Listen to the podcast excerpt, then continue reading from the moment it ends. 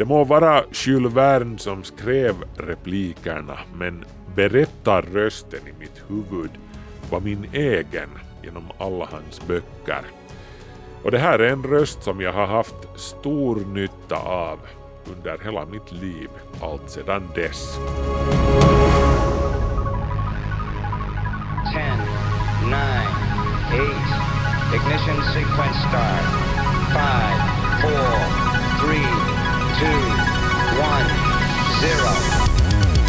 Quantum leap. Salto quântico. Salto quântico, salto quântico, salto quântico. Kvantinsprung. Salto quantico. Salto quântico. Salto quantico. Kvanthopp, det du inte visste att du ville veta. Läsningen räddade mitt liv. Jag tror inte att det är någon överdrift att säga det. Jag hade en ganska jobbig barndom och var ofta ensam och ledsen. Dessbättre hade jag ett sällskap som jag alltid kunde räkna med och lita på. Böckerna. Just nu, medan jag säger det här, firar vi den nationella läsveckan. Och jag vill gärna betona firar, för det har vi all anledning att göra. Det är just det att Finland är böckernas och bibliotekens land som gör att vi inte faller offer för all världens konspirationsteorier, skojare och populister. Läsningen är demokratins viktigaste stöttepelare. Man lurar inte ett påläst folk. Eftersom det här är kvanthopp så tänkte jag ägna det här avsnittet åt en litterär genre som betydde speciellt mycket för mig i min ungdom. Jag talar om science fiction. Det var den här genren som väckte mitt intresse för vetenskap, för, för science facts och bidrog till att jag blev vetenskapsredaktör när jag blev stor. Jag insåg direkt när jag började fundera på det här temat att det här kommer jag att få återkomma till i flera avsnitt senare. Så idag tänkte jag börja från det enda logiska stället att börja från början. Hur fick den moderna science fiction-genren sin början? Vem var den första regelrätta science fiction-författaren? Vad sade de tidiga science fiction-böckerna om sin tid? Sådant i Kvanthopp den här veckan. Läsveckan. Jag heter Markus Rosenlund.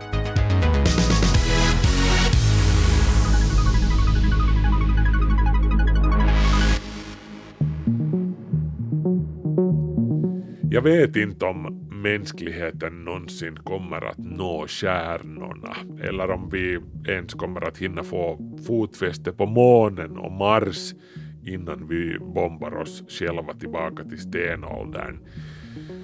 Vissa dagar tvivlar man ju när man läser nyheterna. Men å andra sidan, jag är 52 år gammal nu och precis lika tänkte jag när jag var 12 år gammal, för 40 år sedan. Det här var i början av 80-talet, mitt under en av det kalla krigets allra mest iskalla faser. Eh, Sovjetunionen hade precis invaderat Afghanistan och Ronald Reagan hade blivit vald till president i USA. To ignore the facts of history and the aggressive impulses of an evil empire, to simply call the arms race a giant. Eh, Relationerna mellan stormakterna var mycket spända och på skolgården talades det mycket om vilket som är det bästa stället att gömma sig sen när de fäller atombomben. Under bastulaven, sa jag bestämt. Där skulle mamma och jag gömma oss. Det hade jag beslutat. Eh, pappa bodde inte med oss då längre så jag tog det här på mitt ansvar att hålla koll på de här sakerna. Bastulaven den var bastant och bra och väggarna var av sten. Det här hade jag kollat. Lyckligtvis så behövde vi aldrig gömma oss i bastubombskyddet, mamma och jag. Däremot så flydde jag till ett helt annat ställe. Fantasin. Jag hade vid det här laget redan länge älskat att läsa böcker. Astrid Lindgrens Bröderna Lejonhjärta och Mio min Mio, Enid Blytons fem böcker, Bengt Linders Dante-serie och mina morbröders gamla Biggles-böcker eller Biggles-böcker som jag fick ärva och, och mycket mera. Jag hade inte så många kompisar att hänga med så jag läste desto mera. Det var ungefär kring den här tiden, när jag var 12, som jag hade min första kontakt med science fiction-världen. Någon, Eh, jag kommer inte ihåg vem, hade introducerat mig till Niloé-serien med ungdomslitteraturens klassiker mellan färgglada pärmar. De hade den gula serien, den gröna serien, den röda och den blå med flera. Eh, där ingick klassiker som Huckleberry Finn, Greven av Monte Cristo, Münchhausens äventyr. Eh, alla de här slukar jag och mycket till. Men också särskilt spännande titlar som Från jorden till månen, Till jordens medelpunkt och En världsomsegling under havet. Jules Verne. Följ med för det är dags. Vi ska ut på nya äventyr igen. Resor till jordens medelpunkt eller havets mörka djup Så kom igen. Det var här den började, min resa in i science fiction-litteraturens många världar. Och jag är faktiskt glad att jag fick min introduktion till science fiction just via genrens absoluta klassiker och i litterär form. Jag menar, många börjar ju från serietidningar eller filmer. När jag var 12 då hade Stjärnornas krig-filmen haft premiär för några år sedan. Men jag hade missat det hela då. Och jag tror att det bara var bra sist och slutligen. För filmer, de kan ju vara hur spännande och spektakulära som helst. Men det är någonting speciellt med böckerna. Med en film som Stjärnornas krig till exempel blir du ju serverad en färdigtuggad vision. George Lucas vision.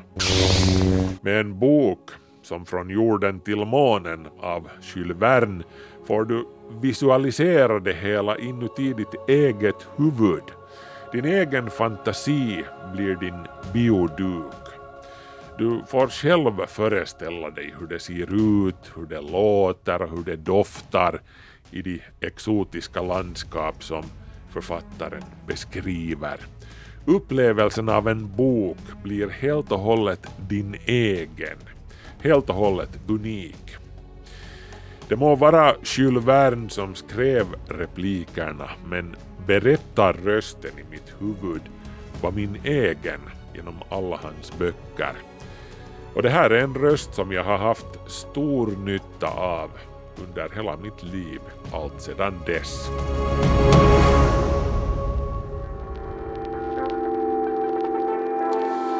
Hur som helst, eh, jag tänkte under resten av det här avsnittet ta en titt på tre av de kanske viktigaste författarna från den moderna science fiction-genrens barndom och se om vi kan komma till någon slutsats om vem av dem som nu egentligen är den första eller den viktigaste.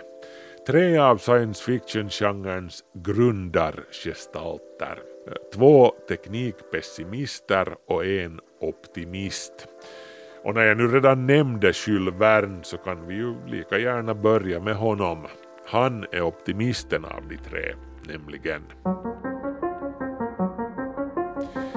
Jules Gabriel Verne föddes den 8 februari 1828 i Nantes i västra Frankrike. Som författare så föddes han verkligen under en lycklig stjärna. Han gick från framgång till framgång med nästan allt som han skrev. Om det sen var äventyrsromaner, teaterpjäser, libretton eller science fiction. Kritikerna älskade honom och ännu viktigare, den läsande publiken älskade honom. Värn levde under en av vetenskapens riktiga guldåldrar, under en tid då de sista vita fläckarna på kartan höll på att fyllas i av upptäcktsresande. Spännande nya uppfinningar och upptäckter rullade in på löpande band. I England hade Michael Faraday introducerat den elektriska dynamon, föregångaren till den moderna kraftgeneratorn, några år innan Jules Verne föddes, så elektriciteten var starkt på kommande. Telefonen, fonografen, telegrafen, hissen, automobilen, ånglokomotivet, elbelysningen, kameran, kylskåpet, cykeln, eh, symaskinen och sist men inte minst skrivmaskinen. Allt det här och mycket mer var sådant som antingen uppfanns eller slog igenom på bred front medan Jules Verne levde och verkade. Och Verne han slukade ju allt det här med hull och hår, han lät sin fantasi flyga fritt. Vart kunde allt det här leda? Var går gränsen för vad vi kan göra med all den här fantastiska tekniken? Hmm, låt oss se, sa Wern och började skriva. 1862 kom hans debutroman ut, Fem veckor i en ballong, en fiktiv reseskildring från Afrika sett från en ballong. Då hade Wern redan hunnit skriva en del teaterpjäser och noveller. Han hade hur som helst nästan hunnit tappa tron på sin framtid som romanförfattare efter att ha fått manuskriptet för fem veckor i en ballong refuserat flera gånger. Han kastade till och med manuset i brasan men hans hustru han räddade från lågorna, tur nog, för strax därpå nappade hos ett förlag och sen var det mer eller mindre raka spåret. Värn är och förblir en av alla tiders mest översatta författare. 1864 kom en av hans mest berömda romaner ut, Till jordens medelpunkt, där professor Lidenbrock, hans brorson Axel och guiden Hans reser ner i underjorden via den inaktiva vulkanen Snefellsjökulls krater på Island. Just den här boken var faktiskt den första av Vernes romaner som jag själv läste och jag var ju på kroken direkt. Till jordens medelpunkt är kanske lite mer av en fantasyroman rent genremässigt men Vernes följande roman var sen vettäkta, helgjuten science fiction. Från jorden till månen utkom 1865 och här extrapolerar Wern för fulla muggar från den tidens vetenskap och teknologi.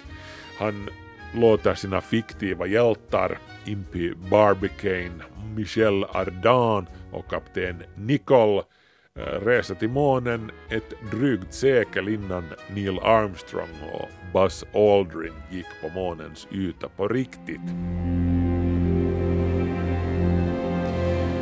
Låt vara att transportmedlet som världens månfarare använder sig av skiljer sig från Apollo-expeditionens Saturn 5-raket. Eh, Barbicane och hans sällskap låter ju sig alltså skjutas till månen inuti en enorm kanonkula. Men principen är densamma och Wern får mycket av den bakomliggande fysiken och, och vetenskapen helt rätt. Werns månfarare skjuts förresten iväg från Florida i USA i boken, eh, precis som Apollo 11 gjorde på riktigt hundra år senare. Kanontypen som avfyrar farkosten med Barbie Canes manskap kallas Columbiad Apollo 11s kommandomodul hette Columbia. Lights on. Forward. Forward. 40 feet down, two and a half. Från jorden till månen blev en omedelbar hit och inspirerade ett otal andra böcker och filmer. Bland annat Georges Méliès film Resan till månen från 1902 som brukar räknas som den första science fiction-filmen någonsin. Och faktum är att Neil Armstrong reflekterade kring Verns roman i ett TV-tal från månen hundra år senare. Hundra hundred years ago, Jules Verne wrote a book about a voyage to det här skulle Jules Verne ha gillat på allvar. Det är ju också ett faktum att det inte nödvändigtvis skulle ha blivit någon Apollo 11 utan inspirationen från Jules Verne. Jag menar, det var han som sådde fröet till planen på en resa till månen. Någon måste drömma om de här till synes omöjliga sakerna innan de kan bli verklighet. Så gott som varje stor äventyrare, upptäcktsresande eller industriell visionär har läst någon science fiction story som barn och någonting har fastnat i huvudet. Elon Musk, vår tids främsta rymdentreprenör, har till exempel låtit sig inspireras av science fiction-författare som Douglas Adams och Ian M. Banks. Eh, De här landningspråmarna som SpaceX sätter ner sina bärraketer på är till exempel uppkallade efter fiktiva rymdskepp från Ian M. Banks böcker som till exempel Of course I still love you. Stage two, AFTSA. It's a live view from Of Course I Still Love You, our drone ship out in the Atlantic Ocean. Så heter alltså den här promen och ett rymdskepp i Banks böcker. Och när Musk testflög sin tunga bärraket Falcon Heavy genom att skjuta iväg en av sina egna Tesla-bilar mot Mars då låg det en bok i handskfacket, Douglas Adams klassiska science fiction-trilogi i fem delar, eh, Liftarens guide till galaxen. Lots of the people were mean, and most of them were miserable, even the ones with digital watches. Jules Verne anses av många vara den första regelrätta moderna science fiction-författaren och Från jorden till månen den första regelrätta moderna science fiction-romanen. Men är det så här? Vi ska återkomma till den saken. Den tredje författaren i den här genomgången kanske skulle ha ett och annat att invända. Men innan vi kommer till den författaren ska vi kolla in författare nummer två, som även han av många brukar betraktas som science fiction-genrens fader. Men det är han nog inte. Jules Verne var helt klart före, så är det bara. Tro mig. Mm. Eh, jag talar om den engelska författaren Herbert George, eller H.G. Wells, föddes 1866 och dog 1946. Eh, som för övrigt också lät sig inspireras av Jules Verne, inte minst i boken The First Men on the Moon. Verne och Wells kan däremot inte med bästa vilja beskrivas som vänner. De utväxlar en del småsura repliker om varandra i offentligheten. Men nåja, det, det är en annan femma.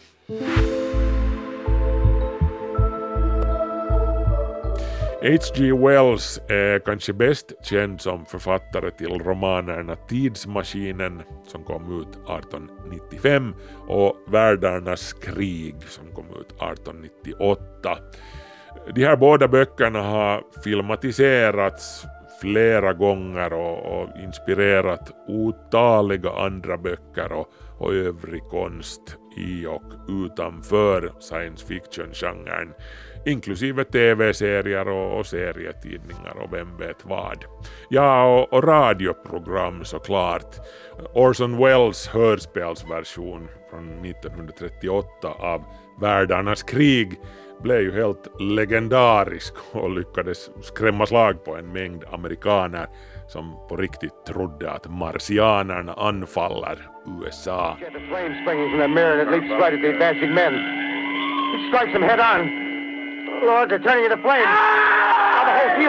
Woods. Tidsmaskinen från 1895 födde i sin tur en hel subgenre inom science fiction. Det vill säga allt det där som på ett eller annat sätt handlar om att resa i tiden. Changes that normally took hours occurring in seconds. Själva termen tidsmaskin är myntad av Wells och har sedan dess blivit ett universellt begrepp. Eh, Liksom Verne var också Wells en produktiv futurist och framtidsvisionär och en solid skribent kallad science fictions Shakespeare av vissa. Han var nominerad för Nobelpriset i litteratur, inte en utan fyra gånger. Jules Verne nominerades inte en enda gång. Som visionär har Wells en klart mörkare underton i sina böcker jämfört med teknikoptimisten Verne. I Wells framtidsskildringar och vetenskapliga extrapoleringar eh, är det inte bara solsken och välstånd som väntar i den värld dit teknologin leder oss. Människans utveckling går ofta bakåt snarare än framåt. Böcker som När den sovande vaknar och Dr. Morås ö är två särskilt mörka och, och dystra romaner. Now I and the law! H.G. Wells bjuder alltså ofta på dystopier med, med krig, stora klasskillnader och, och social misär, lite i Charles Dickens anda, inte minst mot slutet av sin karriär. Eh, 1933 tippade Wells att andra världskriget skulle börja i januari 1940. Hans tippning missade bara med fyra månader. Kriget började alltså den 2 september 1939.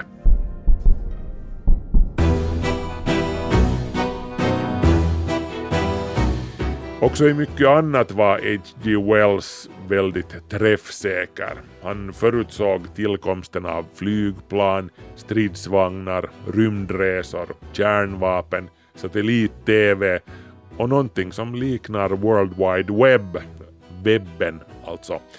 Tidsmaskinen som han skrev om, den har däremot inte ännu blivit verklighet. Även om vetenskapen ju faktiskt nog senare har visat att tidsresor åtminstone i teorin ska vara möjliga. Åtminstone framåt i tiden. Jag menar, du behöver ju i princip bara färdas tillräckligt fort i hastigheter som närmar sig ljusets för att finna att dina vänner har åldrats betydligt mer än du när du återvänder. Allt enligt Albert Einsteins relativitetsteori. I'm going back to my own time. I won't even bother to tell of the useless struggle, the hopeless future. Nå, hur som helst att H.G. Wells är en av den moderna science fiction-genrens grand old men och ikoniska figurer, det är ju en självklarhet. Men varken han eller Jules Verne är den första moderna science fiction-författaren. Det finns en annan författare i genren vars insats ofta underskattas. För att komma författaren i fråga på spåren så måste vi bege oss till 1815, kanske i H.G. Wells tidsmaskin. Jo. Eh, det året, 1815, exploderar vulkanen Tambora i Indonesien med en enorm kraft. Det här utbrottet kastar upp 160 kubikkilometer lava och 400 miljoner ton svavelhaltiga gaser släpps ut i atmosfären. Det här får den globala medeltemperaturen att sjunka med dramatiska följder för hela världen. Året efter Tamboras utbrott, 1816, brukar omnämnas som året utan sommar. Omfattande missväxt och, svält råder.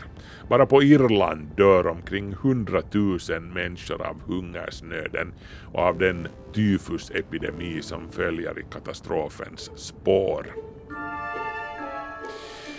Det finns alltså en koppling till det litterära här också. Sommaren 1816, som alltså aldrig kom, har också den lite oanade följden att tre förmögna ungdomar, Mary Shelley, Lord Byron och John William Polidori, får lov att tillbringa en massa tid inomhus. De sitter och rullar tummarna i Villa Diodati som Lord Byron hyr vid Genèvesjön Eh, medan regnet piskar mot fönsterrutorna och, vinden ylar. Rastlösa som de är på grund av vädret så utmanar de tre ungdomarna varandra till en skrivtävling med skräck som tema. Vilket i förlängningen leder till att Mary Shelleys berömda berättelse om Frankensteins monster ser dagens ljus. Eller nåja, nattens mörker kanske hellre i det här fallet. Eh, och här har vi den alltså. Boken som av många betraktas som den första regelrätta moderna science fiction-romanen. Även om den ju har väldigt många drag av skräck och goth över sig. Men där finns ett centralt tema som jag redan nämnde i samband med Jules Verne som gör det här till en science fiction-bok, eh, nämligen elektriciteten som ju var en ny grej vid den här tiden, som sagt under det tidiga 1800-talet. Vi kommer till det här alldeles strax. Först lite fakta om själva författaren. Mary Wollstonecraft Shelley, född 1797, död 1851, var alltså en brittisk roman och novellförfattare som är mest känd för sin roman Frankenstein eller den moderne Prometheus som den fulla titeln lyder. Faktum är att ungefär fram till 1970-talet var den boken i praktiken det enda som någon kände till henne för. Men hon publicerade alltså också dramatik, essäer, biografier och, och reseskildringar. Boken Frankenstein handlar hur som helst om Viktor Frankenstein som studerar anatomi och intresserar sig för döden som ett redskap för att få svar om livets uppkomst. Så han bestämmer sig för att skapa en egen varelse från död materia, från likdelar som han syr ihop. It's alive! It's alive! It's alive! It's alive! It's alive! Och när det här monstret till slut får liv eh, inser Frankenstein att det kanske nu inte gick helt enligt ritningarna och tar till chappen. Eh, Monstret som han skapade vandrar omkring och försöker lära känna människorna och deras vanor. Men monstrets utseende skrämmer folk som svarar med hat och rädsla. The monster created by a man they called Mad is turned loose to strike terror into the hearts of men. Så Frankensteins monster beslutar sig för att hämnas och sitt hämndbegär riktar han ju mot sin skapare Viktor Frankenstein. Did you ever consider the consequences of your actions? Det här redskapet som Viktor Frankenstein gav liv åt sitt monster med var alltså elektriciteten som var någonting nytt och skrämmande för många på den här tiden. Idén om elektriciteten som själva livets kraft var, var någonting som det experimenterades flitigt med kring den här tiden. Eh, bland annat de brittiska kemisterna Humphrey Davis och Michael Faradays experiment inför publik vid Royal Institution i London var ett riktigt folknöje vid den här tiden. Alla visste att man kunde få ett par livlösa grodlår att sprattla med hjälp av elektricitet eller galvanism. Så den här tanken att elektricitet kunde väcka de döda var de facto någonting som man snackade om i de kretsar där den unga Mary Shelley rörde sig. Den engelska poeten och Shelleys familjevän Samuel Taylor Coleridge var en av dem som fascinerades av den här kopplingen mellan elektricitet och liv. Och Mary Shelleys blivande man, poeten Percy Bysshe Shelley, de gifte sig 1816, eh, han lär också ha varit en entusiast när det kom till galvaniska experiment. Boken om Frankenstein den heter som sagt Frankenstein eller den moderne Prometheus. Och vem var nu Prometheus igen? Eh, han var alltså killen i den grekiska mytologin som stal elden av gudarna och gav den till människorna. Riktigt god idé, ja. Eh, vilket gudarna ju sen blir mäkta förbannade över. Inte bara på Prometheus utan på hela mänskligheten. Och det här är ju en prima parallell med berättelsen om Frankenstein. No one need ever die. I will stop this. Där är det Viktor Frankenstein själv som agerar Prometheus genom att härska över liv och död. Någonting som bara gudarna hittills har kunnat göra. Och gudarnas eld i Frankensteins tappning är alltså elektriciteten. Shelley ställer med andra ord frågan om människan verkligen gör smart i att använda vetenskapen till att försöka bemästra naturen. En uppgift som är på tok för stor att anförtros åt den lilla människan. No, you can't achieve death. We won't know unless we try. Sannolikt så fanns här också ett försök av Shelley att gå i polemik med upplysningstidens idéer där man ville uh, experimentera med allt och ta isär allt man hittade i naturen för att förstå den bättre. Och allt det här är ju synnerligen aktuellt än i denna dag. Frankenstein har med tiden använts som metafor för egentligen allt som är nytt och skrämmande, inklusive kärnkraften och, och, och gentekniken såklart. Boken om Frankenstein, den moderne Prometheus av Mary Shelley, är utan tvivel ett av de mest inflytelserika litterära verken oavsett genre under den moderna tiden. Men orsaken till att jag tog upp den i det här avsnittet är som sagt att den också kan betraktas som den första regelrätta science fiction-romanen. Av orsakerna som jag nyss räknade upp. Allt det här pynjande med naturkrafter och, och fenomen som man inte riktigt förstår eller behärskar. I det här fallet elektriciteten eller elektromagnetismen. Det är ju det här som Shelley gör i Frankenstein som är och förblir en av den moderna science fiction-genrens viktigaste funktioner. Att mana till eftertanke. Som den fiktive matematikern och kaosteoretikern Ian Malcolm säger åt businessbaronen och den galne uppfinnaren John Hammond i filmen Jurassic Park. Our scientists have done things which nobody's ever done before. Yeah, yeah, but your scientists were so preoccupied with whether or not they could, they didn't stop to think if they should. Era vetenskapsmän var så upptagna med att fråga sig om de kunde att de aldrig stannade upp och funderade på om de borde. Kunde vad no, Nå, återuppliva dinosaurierna med hjälp av gammalt DNA taget från en fossiliserad mygga som hade sugit dinosaurieblod, förstås. Och det går ju inte som på Strömsö där, kan man lugnt säga. Ännu en tolkning av den gamla Prometheus-myten som Mary Shelley introducerade i den västerländska populära litteraturen och skapade en hel genre i samma veva, science fiction. Det bör ju ändå sägas här till slut att varna för allt som kan gå åt helsike om man roddar med farliga naturkrafter eller obekant teknik Det är alltså bara en av science fictionens uppgifter.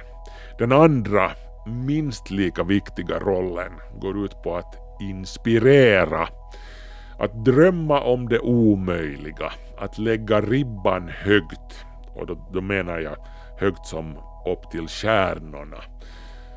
Sådär som Jules Verne och H.G. Wells gjorde. De tänkte i banor som ingen förr har tänkt i. Eller som kapten James T. Kirk från Starship Enterprise säger. To boldly go where no man has gone before. Att gå dit ingen man har gått förut. Eller dit som ingen kvinna har gått förut. Som Mary Shelley visade.